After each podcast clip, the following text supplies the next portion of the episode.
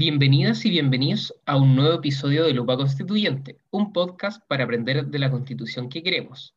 Durante esta campaña a, constituyente ha salido bastante el tema de incluir los derechos de los animales en la constitución. Así que como teníamos dudas con eso, qué mejor que invitar a un experto en el tema. Por eso hoy en Lupa Constituyente tenemos a David Gómez, un activista por los derechos animales que en, su historia ha liderado campañas en contra de los circos con animales, experimentación en animales y campañas a favor de la tenencia responsable de mascotas. Bueno, también actualmente es candidato a aconsejar por la comuna de San Miguel. Bienvenido, David, ¿cómo estás? Hola, bien, ¿y tú? ¿Cómo estás? Bien, también, muchas gracias por estar acá y muchas gracias por, por, darte el tiempo también, sobre todo acá que queremos, que queremos debatir sobre este tema que es como nuevo, eh, eh, esto de tener en la constitución a los animales, que yo creo que la gente que hizo la constitución del 80 la del 25 jamás pensó en este tema. Entonces, primero, antes, antes de ir al, al punto, para conocerte un poquito más acá y para que la gente también te conozca, Em, tú me, bueno, no, en, la introducción indicábamos que tú estuviste en campañas eh, por los derechos animales. Cuéntanos un eh, poquito más. Sí, en varias campañas. Eh, bueno, he participado en altas campañas en derechos animales, desde tenencia responsable por animales abandonados. Eso significó impulsar muchos proyectos también para que se dejara de matar animales, práctica que hacían muchos municipios hace unos 15 años, por ejemplo, lo siguen haciendo, eh, para que hubiera tenencia responsable, para que el Estado también comenzara a hacerse responsable de lo que es el bienestar animal, al menos de animales domésticos, también contra el uso de animales en los circos, en experimentación en animales, específicamente en este caso, hicimos una campaña para cerrar el bioterio primates de la Católica. Ah, o sea, o sea, que escuche. O sea, con monos experimentaban. Sí, claro, lo que hacían, tenían monos capuchinos. Entonces, mm. bueno, un activista se infiltró en el bioterio para hacer, encontró un trabajo haciendo aseo.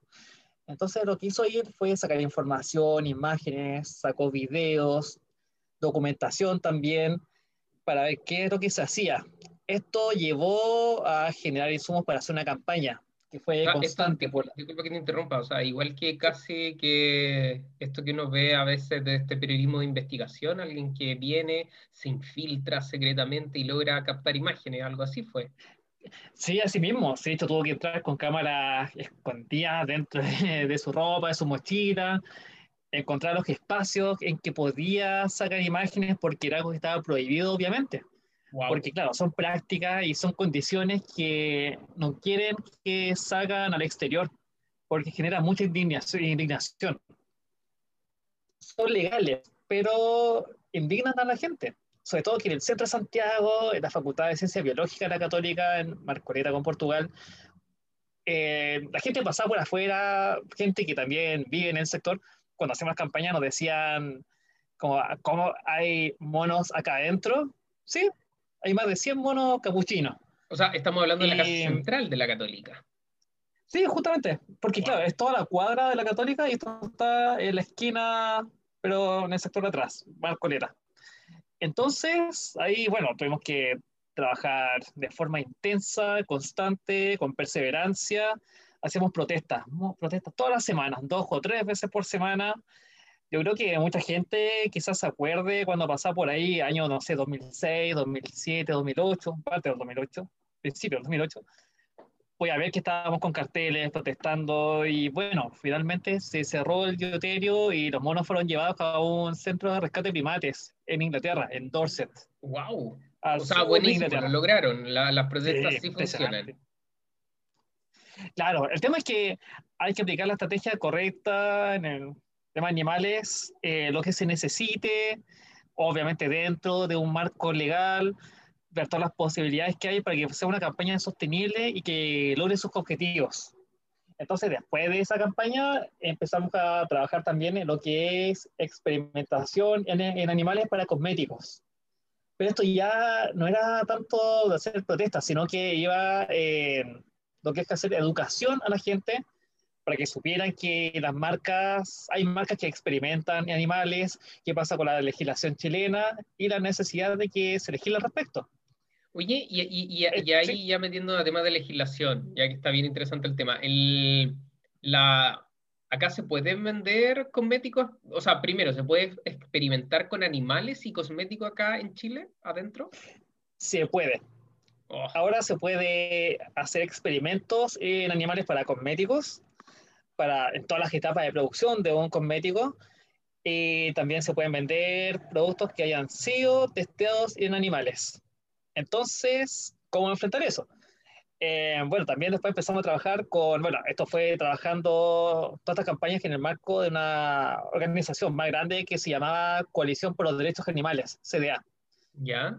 Ahí seguimos como organización como No Más Vivisección.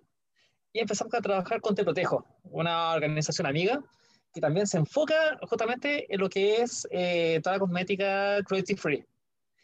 Y bueno, las cosas cambian. Así hemos visto cómo en más de 10 años antes, no sé, año 2008, 2010, a la gente le decíamos, le mostramos volantes, sabía que su champú pudo haber sido testeado en animales, no se lo imaginaban. En cambio, ahora, año 2021, eh, resulta que las marcas se están certificando si no experimentan en animales porque saben que es un plus. Saben que hay mucha gente que prefiere esa marca. Ah, qué bueno. Ya es un, sí, y bueno, el asunto es que hay métodos de reemplazo eh, que hacen que sea innecesario hacer estas pruebas en animales. Entonces, volviendo a la realidad chilena, la ley todavía lo permite. Sin embargo, en muchos países, podemos dar el mejor ejemplo, la Unión Europea, prohíbe estas pruebas porque exige que se usen los métodos que hay de reemplazo, que son incluso mejores que el uso de animales. Efectivamente, sobre todo estamos hablando de cosméticos. ¿Qué, ¿Qué, sentido tiene experimentar con animal para hacer un, no sé, claro, ahora, una tintura para Claro, ahora la importancia que tiene eso es que, claro, también hay productos que son de higiene, que también son de salud para la piel. Entonces, hay productos que igual son necesarios. Mm. Pero el tema es que acá hay algo interesante, que son productos que se puede parecer frívolo decir maquillaje, pero o cosmético, pero resulta que igual es un tema que es mucho más serio justamente porque, bueno, es parte de la higiene, también es parte de la salud de las personas, y esto requiere de pruebas toxicológicas. Por ejemplo, en animales, ¿qué es lo que hacían? Eh, aplicaban los productos que la piel de, generalmente conejos, por ejemplo, en los ojos o que ingirieran el producto y hasta ver cuál era la dosis que mataba a los animales. Ahora, estas pruebas, como se también con las prohibiciones que han avanzado, se han desarrollado mejores métodos y mejores métodos sobre los métodos de reemplazo que ya hay. Y este tipo de métodos que justamente son para hacer investigación toxicológica, ha llevado a que también en otras áreas en que se necesita hacer el mismo tipo de pruebas, están empezando a usar estos nuevos métodos que nacieron a raíz del incentivo de que se prohibiera la industria cosmética. Por ejemplo, en Estados Unidos, la EPA, que es la agencia ambiental, también está encaminada hacia dejar de lado las pruebas en animales, porque tienen que hacer pruebas toxicológicas juntamente de productos químicos que salen al ambiente. Así que, ¿sí? No, y, así que, disculpa, termina el punto, termina el punto. Así, así que así vemos cómo justamente eh, modernizar la legislación al respecto acá en Chile, en lo que es pruebas en animales para cosméticos, nos pone a la par con la tecnología que hay actualmente, con la legislación que hay en tendencia a nivel mundial, y también es un beneficio para las personas. O sea, por todos lados, todos ganamos. Oye, y, o sea, totalmente de acuerdo, y, y también hablaba de, de otro, otro punto, como es los circos con animales, y me imagino los rodeos también, o sea, Chile tiene tradiciones quizás cada día menos presentes en las ciudades, si hablamos de Santiago, las grandes ciudades, em, los circos con animales cada vez están menos presentes, o parece que ni están presentes, porque cada vez realmente me, me cuesta recordar la última vez que vi uno que promocionara un circo con animales, eh, pero el rodeo sigue existiendo, ¿qué, qué Tú, contabas que estuviste en protesta contra los circos. Sí, de hecho, eh, las campañas contra circos fueron intensas, fueron súper fuertes, porque hay una característica ahí. eh, hay, no sé, en las campañas contra distintos tipos de explotación animal, las reacciones de la contraparte son, todas varían. Pero en el caso de enredos, por ejemplo, y circo, una característica que tienen es que son violentos. Eran muy agresivos. O sea, protestando fuera de circo, por ejemplo, eh, salieron con armas muchas veces, una vez nos amenazaron con pistola. ¿En serio? ¿Con eh, pistola? de un circo, así como, espera, disculpa, salió como un payaso y un malabarista. Eso es gracioso, siempre como que uno piensa, antes salió un payaso, salió como Pennywise, así del, circo. No, siempre típico sí que eran funcionarios o de los que dirigen el circo, más gerente. Eh, no, en esa ocasión salió un tipo que era así como no, no este payaso, pero se notaba que era como alguien más gerencial, por decirlo así. Ah, Salió, se paró frente y dijo, ¿sabes qué? Váyanse, si no quieren tener problemas. Se levantó la polera y tenía una pistola en el pantalón. Oh. Sí, suave. Otros salieron una vez con sables. Sables. Con sables. Otra vez nos mostraron cuchillo, también a agredir, eh, una vez salieron en los tachuelas con la ¿Mm? elefanta rampa. De hecho, está en YouTube el video. Salieron con la ¿En elefanta. serio? Con la elefanta. con la elefanta. Que, bueno, posteriormente la decomisaron por maltrato animal. Por supuesto. Y también, claro, y se vio también que hubo delito de tráfico, pero había prescrito ya. Ya. Así que por maltrato animal se la decomisaron al circo. O sea, era, a los protestantes. Esto, esto, esta gente del circo era como, se creían como Aníbal eh, hace 2.000, 3.000 años que invadía con elefantes, ellos salían a, a, pelearte con elefantes. Era lo mismo, o sea, de hecho también, ¿te acuerdas que digamos que era como, de verdad era una cuestión que podemos creer? era como de película. Sacar un elefante y, que para la, claro, no iba corriendo, pero así como para empezar a empujar a la gente que estaba manifestándose, o sea, eso ya es mucho. Ese video está en YouTube, de hecho, es una cuestión impresionante. Oye, oye, ¿y alguna vez te le, lograron pegar o algo? La, No, eso fue, eso era pan de cada día las protestas. De ah, hecho, en mi caso personal, una vez me salió también algo bastante grave en ese sentido. En el círculo Tachola fue en Maipú, en Pajarito. Bueno, salieron también a amenazar primero, decíamos ya, listo, lo típico, iban a amenazar. Después venían unos pocos a tratar de quitar carteles, volantes y pegar también. Éramos un grupo de unas 15 personas. El tema es que se juntó un grupo de, entre funcionarios del circo, reconocimos también a uno que era domador, me acuerdo. Ah, y la cosa es que atravesaron la, calle, atravesaron la calle corriendo, una, unos 15, 20 serían, ya para agredirnos. Así que corrimos, obvio. Yo me quedé al final. Y la cosa es que, claro, ya me quedó uno de los tipos al frente y ya para pegarme, y la cosa es que, bueno, así me trató de pegar, nos pusimos a pelear y me pegó con una manopla. Me pegó acá en la cara, entre la ceja y la nariz. De hecho, me quedó la, la nariz me quedó un poco chueca. Oh. Y un corte en la ceja y, bueno, mucha sangre. Oh, Hay, bueno, una amiga también me acuerdo que me ayudó también así como a arrancar porque no podía ver por la sangre de los ojos. Seguía arrancando, atravesar la calle, nos metimos al condominio de por suerte vivía ahí al frente, una de las personas que estaba con nosotros protestando. Oh, ¡Qué terrible! Ahí tuve que ir a la posta, me pusieron puntos en la ceja. Mientras me estaba cosiendo la ceja, la enfermera me dijo, oye, tuviste suerte porque te queda justo en la línea de donde nace la ceja, no se va a notar tanto. Así que sé que mira con cuidado esto, ahí se nota. Pero, pero, pero, pero quizá hubiera sido mejor, era como una, una cicatriz de batalla después. Sí, eso, bueno, de hecho, con amigos, por ejemplo, y amigas también, muchas veces decimos que todo lo que es que lo activemos por animales, lo que ha avanzado, se ha hecho a sangre, sudor y lágrimas. Literalmente, de verdad, literalmente sangre, sudor y lágrimas. Hemos visto esos tres elementos en la protesta. Y de hecho, después, esto igual pasó a la prensa, porque, claro, en el estado en que quedé, y bueno, salí incluso las noticias y ah, salí debatiendo con Maluenda, con el dueño del circo.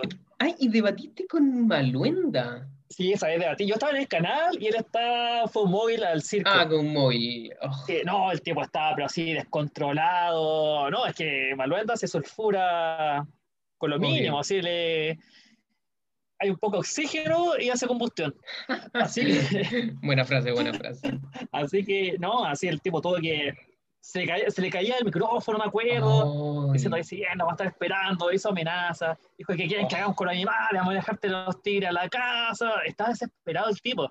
Y yo, tranquilo, manteniendo la calma. de hecho, de me acuerdo que, sí, me acuerdo que le decía como, eh, por favor, señor Manuel, cálmese. Pero el tema es que todas estas cosas, todas estas agresiones que hicieron, cada nota que salió en prensa sobre una agresión, sobre protestas, todas estas cosas, bueno, tuvieron un impacto en la cultura finalmente, en la sociedad, y el tema es que todavía no estaban prohibidos los circos con animales. Se permiten. Incluso hay municipios que han hecho ordenanzas para, que, para prohibirlos y a veces se han metido, no sé, abogados de circo para que Contraloría eche para atrás el, toda esta normativa. Mm. Porque claro, como la ley los permite, no pueden pasar a llevar esa ley. Así que la ley nos permite todavía, incluso regula cómo tiene que ser la mantención de los animales, pero ya no están usando animales, porque la gente no va a los circos con animales. La gente ya la gente empezó a ir menos, claro, la gente empezó a boicotear porque le empezó a molestar eso. La cultura cambió. sí, cambió. Entonces, algo interesante acá es que cambió la cultura antes que la ley. Mira, buen, buen punto.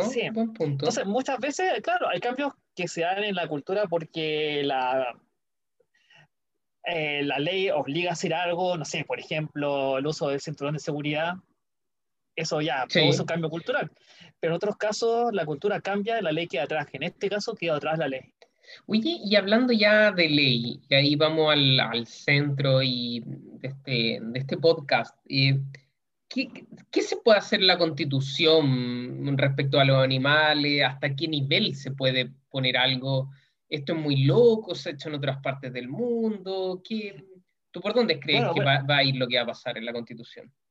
Ya, lo primero es que esto no es algo nuevo que se le ocurrió a alguien acá en Chile y se quiere inventar la rueda, sino que es algo que ya se ha hecho en otros países, por ejemplo en Alemania, en Suiza, Suiza en India, Brasil, Eslovenia, incluso Egipto, más países eh, están incluidos en la Constitución. Ahora, eh, ¿en qué alcance? ¿Qué, ¿Qué concretamente? Acá las campañas, por ejemplo, una campaña grande, No Son Muebles, que tiene ya más de 100 candidaturas constituyentes que han firmado un compromiso para incluir los animales en la Constitución. Ah, ya, disculpa, hago ahí el, el, punto. O sea, sí. en 100 candidatos ya han firmado, más de 100 han firmado. Esto ya, la cuenta ya en este momento debe ir en 150, creo, ya en algún punto se va a llegar a 200. Ah, muy bien, muy bien. Ya, y firmaron. ¿Mm? Sí, ah, claro, se han comprometido y también están, también la gente puede firmar para apoyar la propuesta. Y van más de 200.000 firmas. ¿Y de qué trata esta propuesta? Bueno, el punto principal es que se reconozca la sintiencia de, a los animales como seres sintientes. ¿Qué significa esto? Como, no como un bien mueble, como mm. declara la ley actualmente. O sea, actualmente una mesa y un perro son iguales. A nivel de propiedad no sería. Obviamente eso sería, hay otra definición, que son semovientes, que son como un bien mueble que se mueve por sí mismo. como ya, una... Entonces, como, una cuestión entonces, mira, acá hay muchos abogados que a veces dicen, sí, disculpa, entre un perro y la aspiradora que aspira sola andan por ahí.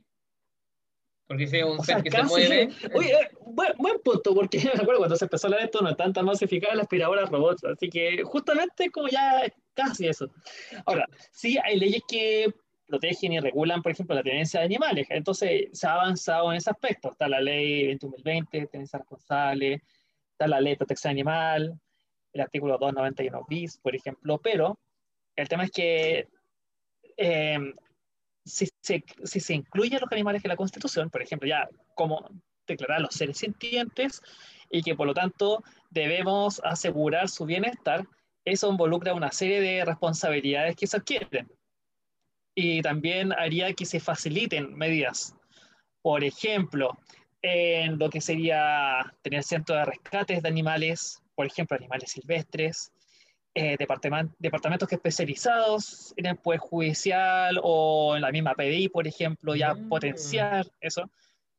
eh, también facilitaría mucho más la regulación de prácticas que usan animales o incluso su prohibición. En el caso del rodeo, por ejemplo.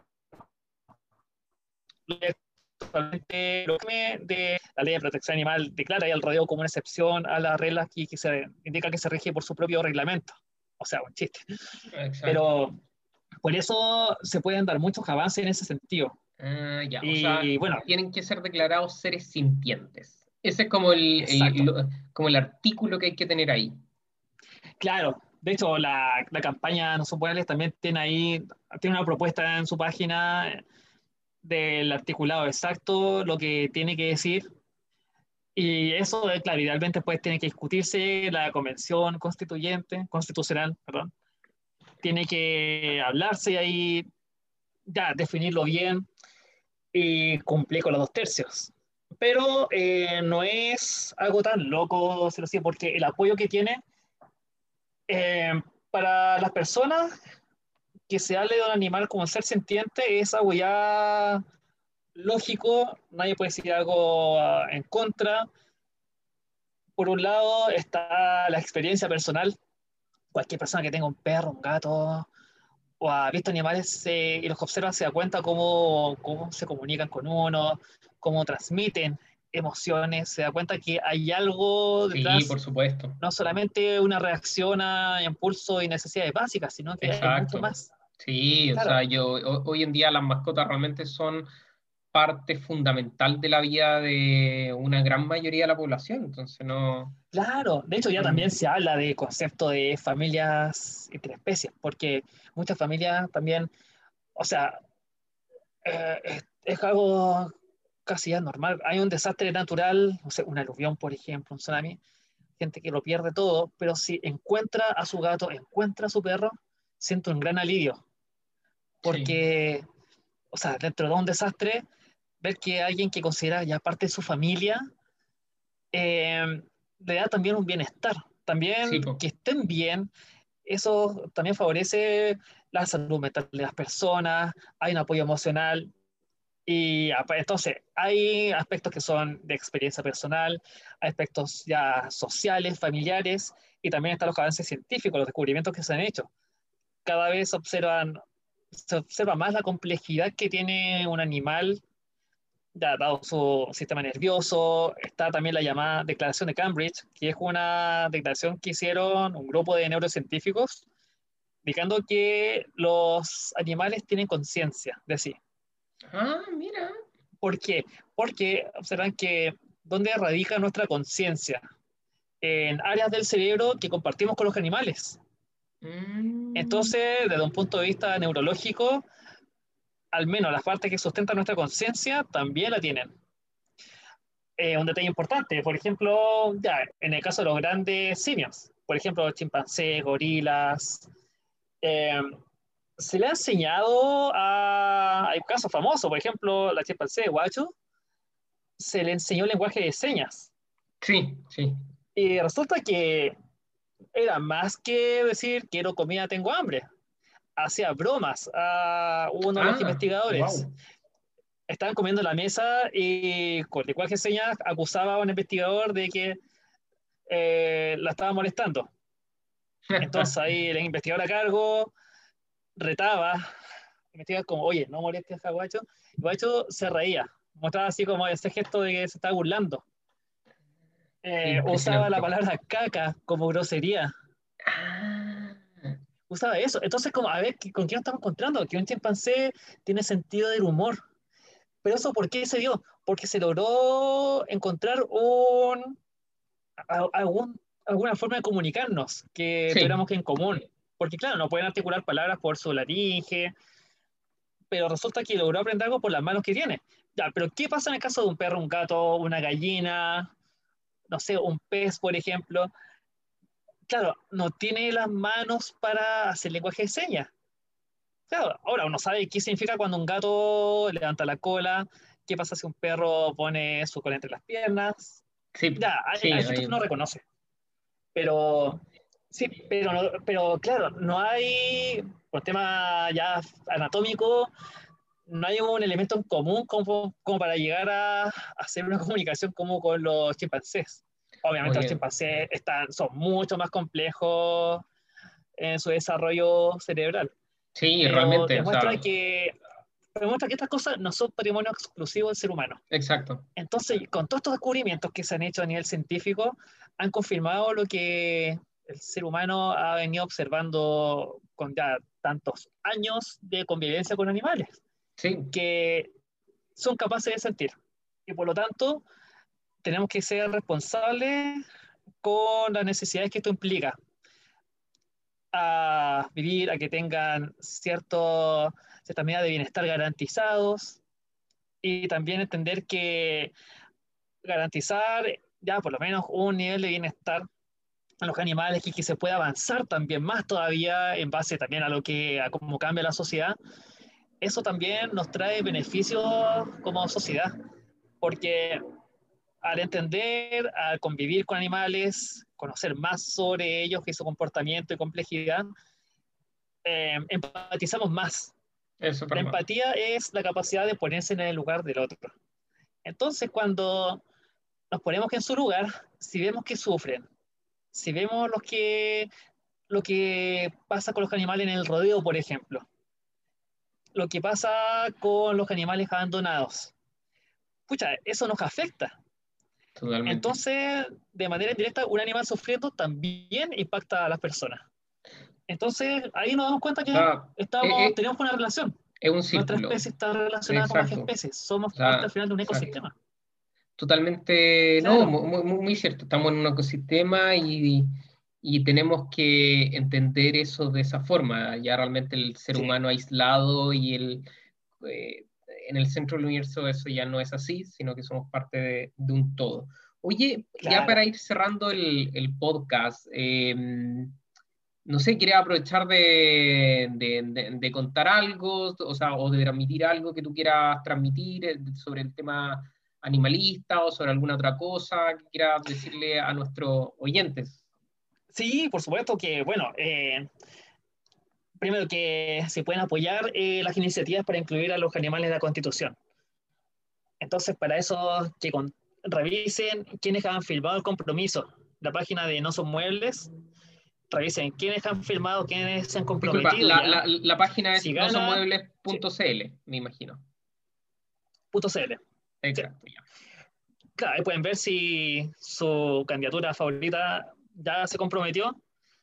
Y si no lo ha hecho, eh, contactarlos, contactarla. Y decirle, ¿sabes qué? Me interesa esta iniciativa, me interesa tu candidatura, pero me gustaría que te comprometieras. Entonces, que eso también es algo que suma mucho, demuestra el interés de, de la ciudadanía, así que...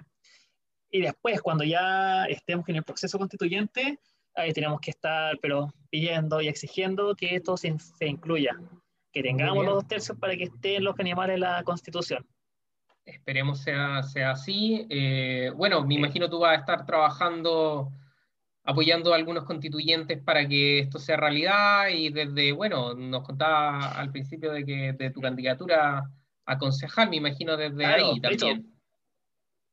Claro, bueno, de hecho, soy candidato a concejal también. Entre mis prioridades, obviamente, animales es una de las principales, junto a ambiente, educación, convivencia vial y el comercio de la comuna.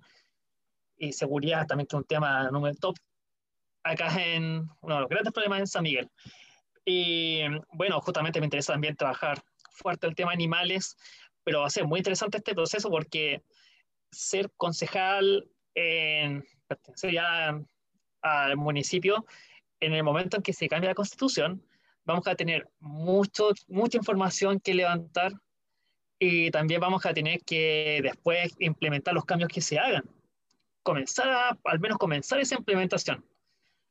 Así que también, tanto a nivel general ya de gobierno, como a nivel también de políticas prácticas en el sentido de animales, es una, una oportunidad histórica que tenemos. Así que no, estoy motivadísimo con esto porque estamos viendo la historia cómo se está haciendo. Exacto, estamos haciendo. Exacto, la estamos historia no es algo que pasa, es algo que hacemos. Exacto, que, que hacemos. No, muy, muy, buena frase. Y ya lo último para terminar el, el, episodio, una de las cosas que le preguntamos a todos los invitados, invitadas del UPA Constituyente es que nos recomienden una, algún libro, alguna serie, algo entretenido que ver, algo como ya yéndonos un poquito al lado más del relajo, eh, algo interesante que, relajo? ver.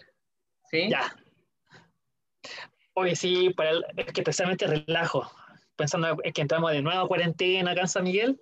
¿Ya? Yo recomiendo en este momento The Office. The Office.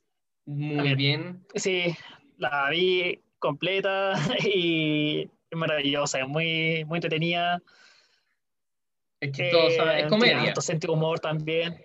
Es comedia y claro, los episodios son cortos, 20 minutos, entonces uno puede almorzar y en su siesta antes de trabajando alcanza a verla. Así que me parece muy bien. Muy, buena recomendación. De hecho, yo solía verla en la noche. Eh, Catalina, mi esposa, estaba tratando de dormir y yo estaba viendo con volumen bajo, pero a veces me empezaba a reír mucho y por las carcajadas despertaba, así que tuve que dejar de verla tan tarde. Me imagino. Así que a ese nivel de buena es, así que les recomiendo buenísimo. Muchas gracias David por habernos recomendado The Office, lo vamos a buscar en alguna de las plataformas, ya sea en Amazon, sí, está en Amazon, ah, en Amazon, ya, bueno. Sí, y también su proveedor pirata más cercano, obviamente no van a buscar ahí. y su proveedor pirata más cercano, exacto. Ya, pues, eh, muchas gracias David por haber estado en este episodio. Gracias, gracias por el espacio. No, gracias a ti por haber estado. Estuvimos con David Gómez. Bueno, él es activista por los derechos de los animales, nos explicó muchas cosas del tema animalista en la Constitución y también él es candidato a concejal por la Comuna de San Miguel.